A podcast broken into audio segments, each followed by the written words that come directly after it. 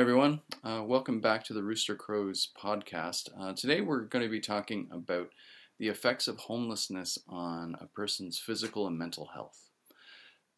A lot of the time, when we walk down the street and we see someone begging on the side of the street, or we see someone who is obviously experiencing homelessness, uh, I suspect that our first thought is that they have something wrong with them, and that's why they're homeless. Perhaps they have some sort of mental health problem or a physical disability, or maybe they just didn't want to work, or perhaps they've got a substance use problem, um, and that's why they're homeless. But as I've been getting to know this issue better and getting to know homeless people better over the years, I started to wonder mm, that's probably not the whole story.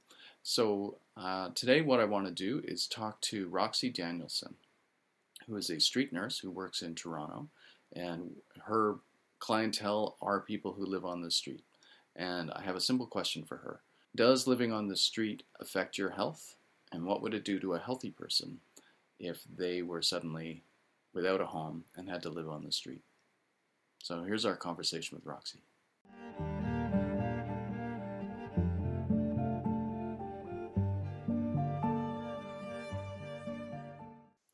So, Roxie, it's wonderful to have you here. Welcome to the Rooster Crows podcast. And I wonder if you could just give a little bit of background about how you ended up being a street nurse. Great, yeah, and thank you for having me here. So, a little bit about me. So, I graduated nursing in 2013, and a big reason for me getting into street nursing is because I felt this kind of nursing was so raw and so real, and definitely fed into my passion of that in nursing school, I actually saw Cathy Crowe's video, Street Nurse, and that really inspired me to become a street nurse myself. And so I was born and raised in Ottawa, and I moved to Toronto for this job specifically, and I've been here since 2014, working as a street nurse ever since. I wonder if we could just go through what happens if a perfectly healthy person becomes homeless um, what sort of effects that has on them. And let's start with the physical effects. If someone's been living on the street for a week or two, do you notice things which are happening with their health? We do. And living, being homeless does have a lot of uh, detrimental health effects, unfortunately. We see that, well, first of all, monthly at the Homeless Memorial. So every single month, the second Tuesday of the month at the Church of the Holy Trinity, more names are added to the memorial uh, for folks who have died on the streets in Toronto. We see this with life expectancy. Unfortunately, somebody who's homeless typically dies around age 50 compared to the average age of death, which is about 80 years old in Toronto. And so, living outside or living in shelter does have detrimental effects. Living outside, depending if it's winter or summer, but we'll take winter since that's the season now, uh, you can see things like frostbite, hypothermia, uh, people freeze to death outside. So, even one night outside in our extreme weather is very dangerous.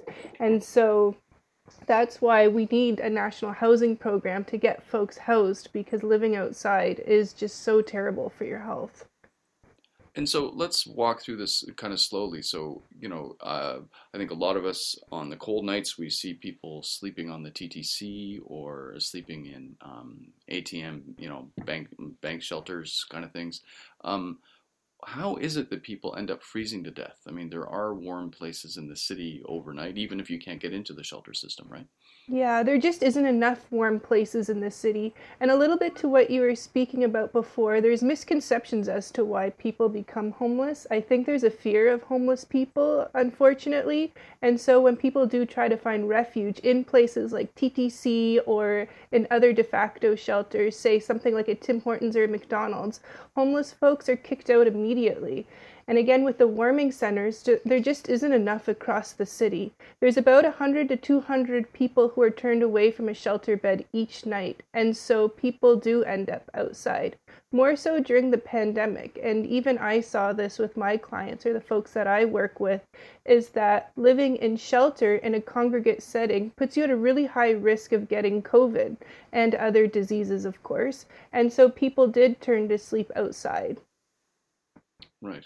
Um, and I guess one of the things which uh, was a surprise for many of us was that, you know, the city was saying, okay, we'll open the warming centers when it gets to minus 15 degrees because we don't want anyone to freeze mm-hmm. to death. But then some of the doctors in the city have been saying actually the risk of freezing to death is way closer to just uh, temperature zero, like zero degrees. It, doesn't, doesn't have to be super cold to freeze to death. Can, have you encountered people who have suffered from frostbite or even frozen to death? Oh, absolutely. And I believe Dr. Stephen Hwang did a really great research or report on that as well that people can freeze and get cold weather injuries for temperatures warmer than negative 15. And even though we do have this information and coming from a well respected doctor, we still don't listen to that. So we need warming centers open, not just at negative 15 or colder, but all winter season. And I know many activists have been calling for that. And unfortunately, we don't have them. And so, in turn, people continue to be turned away every single night during the winter time, getting these cold related injuries. Okay. And I'm wondering, like, I, I go to work on the TTC and I see um, people sleeping on the TTC during the day.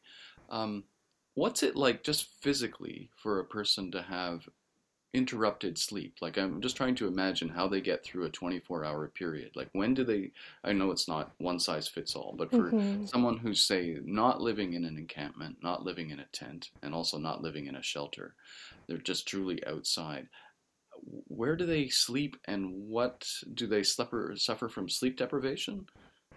Yeah, and lack of sleep has a lot of really negative health effects that people don't think about. I think the average person thinks that we can function normally off of no sleep, like we've all done it, but cognitively, we're not sharp when we haven't slept. But also, we heal when we sleep as well. And so, if you imagine if you're somebody who has to sleep outside or is not getting any sleep at all, any physical or mental ailments that you have, you're not going to heal from. And ultimately, it adds more stress onto your body and contributes to other diseases as well. Not to mention just the sheer uh, you know, mental trauma of not having a place to sleep, not feeling safe and secure, you know, or if you are recovering from, say, I don't know, a broken leg or, or surgery that you just had, imagine having no place to rest, no place to keep your medications to take, you know, you're constantly worried about where you're going to sleep. All of that adds up, and it definitely adds, um, you know, negative health effects to a person. Sleep is very important, and I think that's something that we don't think about enough. Well, I guess, you know, we're in the movies, we see that, you know, if you want to torture someone, the first thing you do is you deprive them of sleep. Exactly, yep. And we're kind of doing that systemically to, you know, thousands of people um, every day in this city by depriving them of a safe place to sleep. Yeah. And do you find that um, sort of uh, health concerns, um, which might not be a significant problem for people who are getting enough sleep in their house, become, you know, sort of persistent chronic problems for people who are living on the street? Oh, definitely. Again, it's coming from a place of you don't have a, a good place to rest your body, you don't have a, a place to feel safe and secure, and so that stress adds to your body and any ailments that you have. You don't have a place to keep your medications safe. Sometimes people, a big one that I see, believe it or not, is people lose track of time when they're sleeping outside, especially if they don't have a watch or a phone. And so making it to appointments or taking your medications at the correct time becomes an issue as well. But also, when you're sleeping outside, your main priority is well, safety and survival. And so everything else sort of falls off the wayside, such as making it to important social or medical appointments or follow ups with your doctor or, or things, surgeries in hospital. A, a lot of things actually gets thrown off to the side when you're just in survival mode.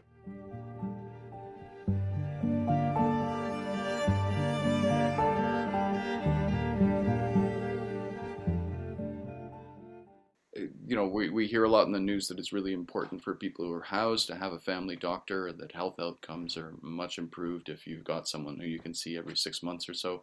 What happens when you don't have any kind of doctor? What, how do homeless people get health care? Is it from folks like yourself or? Well, exactly, and and that part is actually difficult. But you're right. Having a family doctor definitely does help improve your health significantly. Um, and when you don't have one, either all these physical, chronic, or acute issues don't get addressed. So even things that seem not dangerous, like diabetes or high blood pressure, things that we can treat easily just don't get treated at all.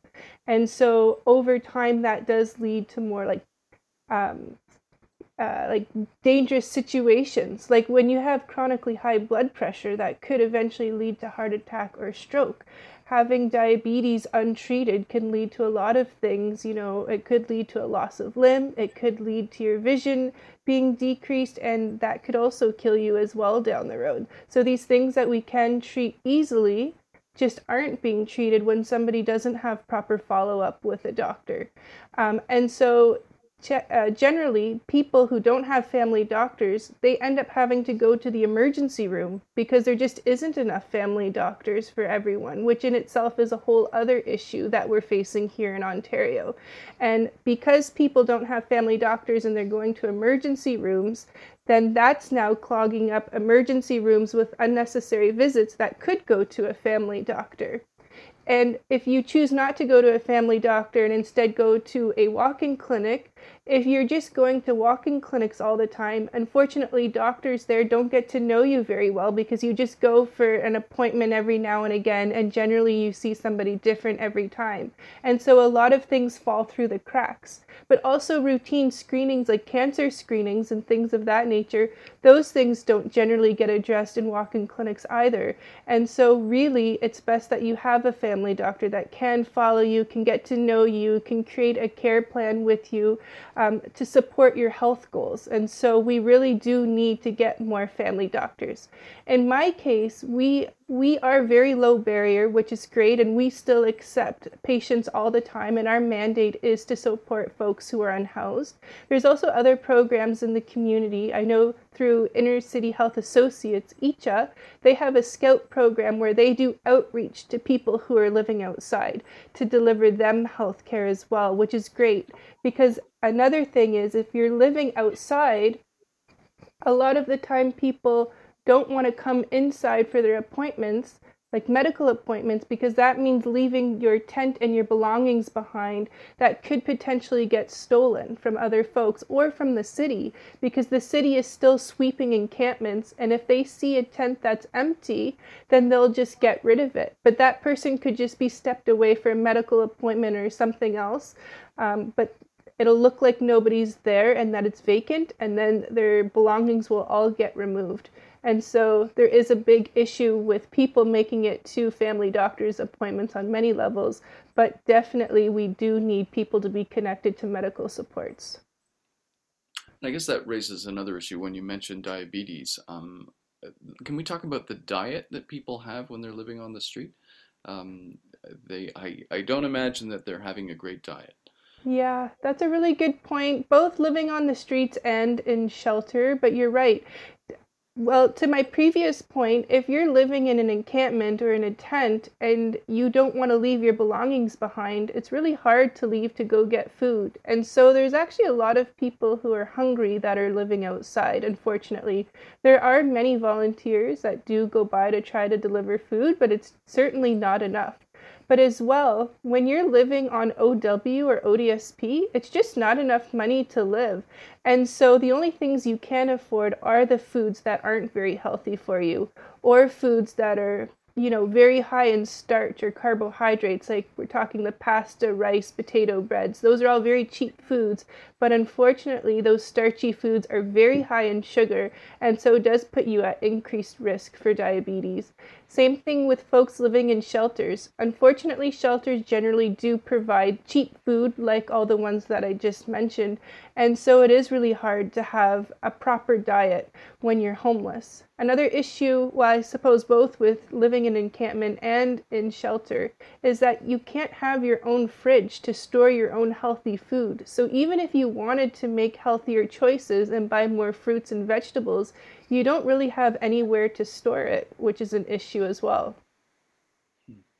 So, would it be fair to say that if a otherwise healthy person ended up on the streets and was there for say three to six months, would they experience um, a series, a sort of cascading decline in their health on various on various levels relative to say one of their friends, which is still who is still housed?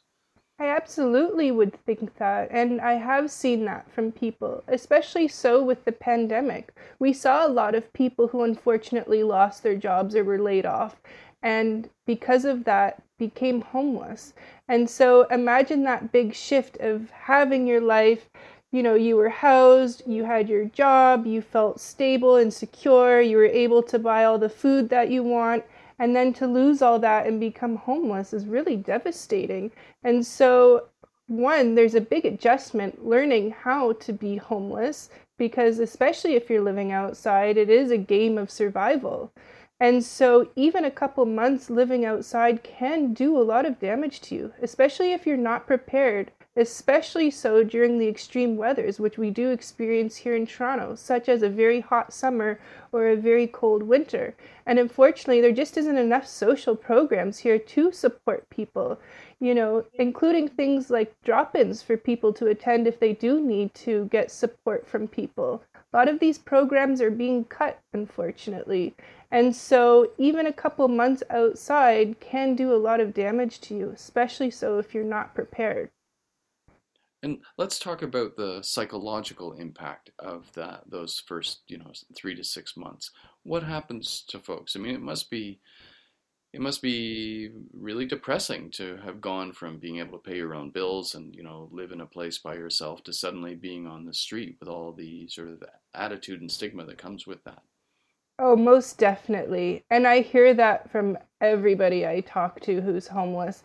Being homeless is terrible for your mental health.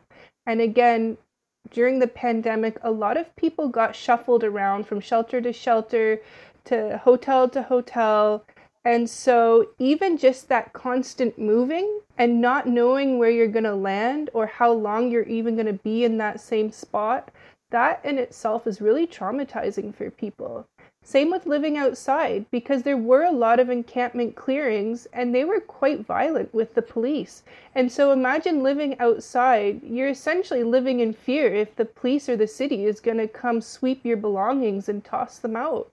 You just never have that sense of security and that stress. There's always that underlying stress that you're living with, essentially you know and i think especially for people who are living outside that's why we're we were seeing people you know, living in more hidden places and further away from the core because they didn't want to be found by the city or the police. They just want to be left alone, you know, to have their place of security and comfort because moving around so much is really traumatizing. And um, usually, when people talk about uh, mental health, they say that, well, um, if you're feeling stressed all the time, that will have that will undermine your physical health since your immune system reacts to all those, um, uh, you know, the cortisol injections and stuff that you get from your body naturally when it's in a fight or flight kind of situation. So homeless people are basically being put through a psychological experience which impairs their immune system. Is that correct? Yeah, that's definitely correct. We see that a lot, and you're totally right that stress, having that increased level of stress all the time, does add to a lot of different ailments, including, as I mentioned earlier, hypertension. Being stressed does increase your blood pressure and could put you at increase for heart attack and stroke, you know? And so people who are homeless generally do have a lot more physical health um, illnesses because of that. Okay, well, and um, can you talk about uh, what living on the street does for the incidence of anxiety and depression among people in this situation? It has a big effect. Um, again, I see it a lot with people who were either newly living on the streets or have been living on the streets for quite some time. And again, it comes from that place of not feeling secure and not having a place that you can come home to to rest and to heal. And you just always have that fear that anxiety that somebody's going to come such as the city or the police to get rid of your belongings. And then in terms of the depression I, you alluded to it earlier but a lot of people look down on people who are homeless, unfortunately. There's just this long standing hate against people who are poor. And people who are homeless know that. And I've had many clients tell me that they don't even go to a shopping mall because they feel like people are staring at them and know that they're homeless. And that does a lot to your mental health. Feeling unwanted by society is just such a terrible feeling. And I've heard this countless times as well. Another big issue going along with that is people accessing hospitals. Again, I've been told many times by my clients who are unhoused that they're reluctant to go to hospitals because when they enter, people know that they're homeless and security will immediately come and remove them, and often in a really violent way. So imagine thinking that society hates you and that nobody wants to help you. That does a lot for your mental health. Uh, including depression and anxiety, and I've heard this countless times over the years. And I guess in the rest of society, if you're suffering from depression, you go see your family doctor. Your family doctor will suggest either counseling or perhaps medication. But those avenues are much harder to access for homeless folks, right? So they just live with untreated depression and anxiety, I imagine. Exactly. And while we can medicate people with antidepressants, it doesn't change their situation. And so they're still living outside, they're still unhoused. And so that stigma is always there. And people who are unhoused know that. And so medication doesn't fix that part of it either. Not to mention, medication doesn't always help alone people who are depressed. Right. Um, so, just to take stock here, um, so what you've been saying is that someone who's otherwise healthy ends up on the street, they can expect to suffer from physical and mental health deterioration just by virtue of being on the street. They yeah. won't have access to health care properly. Um, so, uh, you know, I, I, am sort of interested in this because it sort of flips the narrative on its head. You know, if someone's passing by and they see a homeless person begging for money, they go, oh, well, you're not fit to work. Well, actually, they were fit to work they were fit to work. They just lost their housing. Losing housing doesn't mean you're not fit to work. But the ability to work, of course, you need to be able to get out of bed in the morning, right? Yeah. You can't be horrifically depressed, right? You need to have decent health so that you can get out of bed in the morning and go do some physical labor. But what you've been talking about is a progressive deterioration in a person's physical ability, right? Exactly. Yep. That's right. Many people that I work with who are homeless, a lot of them had very rich and fulfilling lives prior to becoming homeless. You know, they were doctors and lawyers and artists and all these other beautiful things. And so when I hear people look down on folks who are unhoused, it makes me really sad because over the course of the nine years that I have been a street nurse, I got to know folks who are homeless so intimately, and they are some of the most kind, people just like anybody else. And so, if there was one thing I would say, is for people to try to lose that judgment against people who are homeless because they are just like you and I.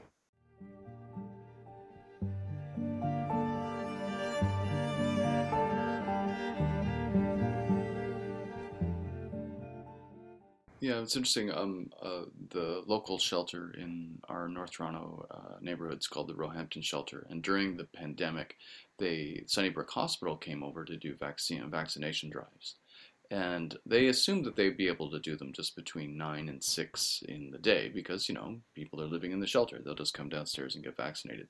But they found that there were tons of people who were just missing; they weren't in the building, so they ended up keeping the vaccination clinic open till like eight or nine o'clock. And what they discovered, much to their surprise, was there are all sorts of people who showed up and who were willing to get vaccinated, but they were at work. Yep.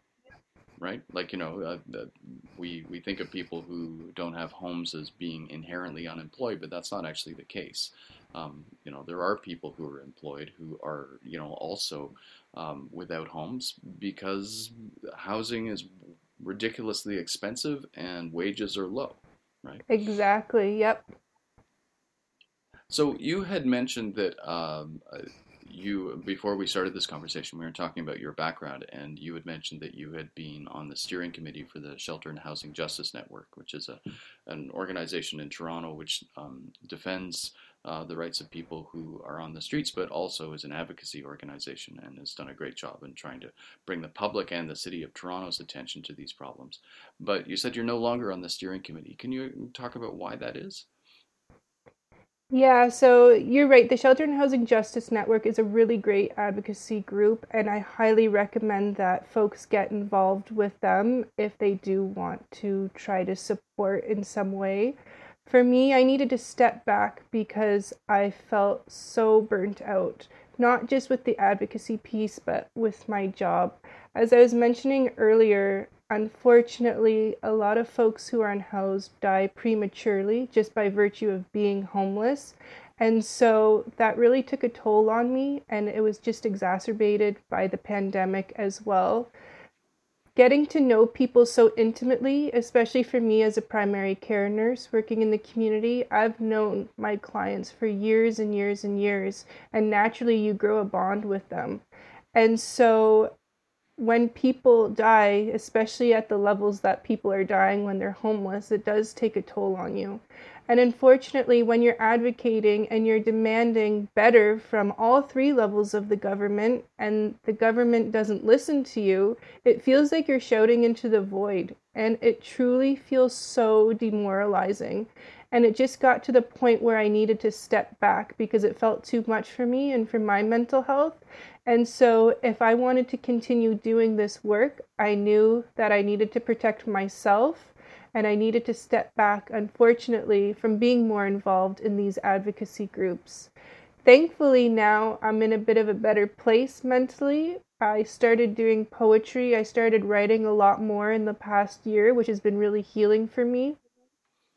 Um, but I think burnout is a big thing that people don't consider, especially for us community workers, especially for us who are working with folks who are unhoused. It's it's uh, it's very devastating, you know. And if it's bad for us workers witnessing this, imagine what folks who are unhoused are going through. Like it's just terrible. The way that our city treats homeless folks is awful. And um, perhaps this would be a good time if you wouldn't mind reading one of your poems. Yeah, I would love to. So I wrote a reverse poem that can be read in both directions, and it's called Hope in a Hopeless Time. So reading it the first way shows the hopelessness of the situation, and re- reading it the reverse way shows the hope. In a city where only the rich can thrive, as people made to feel hopeless, endlessly pushed just to survive, so we aren't able to fight the greed and power, because people rose to be among those hoarding all the money, fighting to take down the rest of society, continuously demanding more prosperity. Now we are left, believing we are worthless, but still, they're ripping us apart through social murder. The rich have blood on their hands, because money doesn't care. Never again will greed matter about the lives of you and me for all the people who've died on the streets. So now I'll read it the reverse way. For all the people who've died on the streets, about the lives of you and me, never again will greed matter, because money doesn't care. The rich have blood on their hands. Through social murder, they're ripping us apart, believing we are worthless, but still, now we are left, continuously demanding more prosperity, fighting to take down the rest of society, among those hoarding all the money because people rose to be able to fight the greed and power, so we aren't endlessly pushed just to survive as people made to feel hopeless in a city where only the rich can thrive.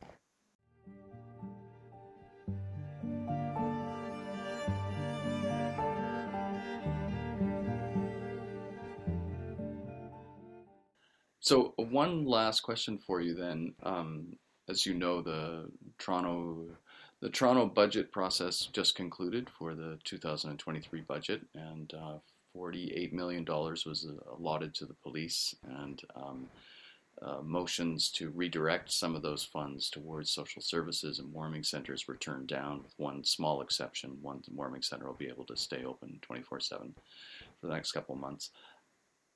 For, for the people who are living on the street, is their health impacted by the way in which they are policed? Oh, definitely. And just to step back for a moment, we often talk about social determinants of health, so things that do affect health. And politics is a social determinant of health.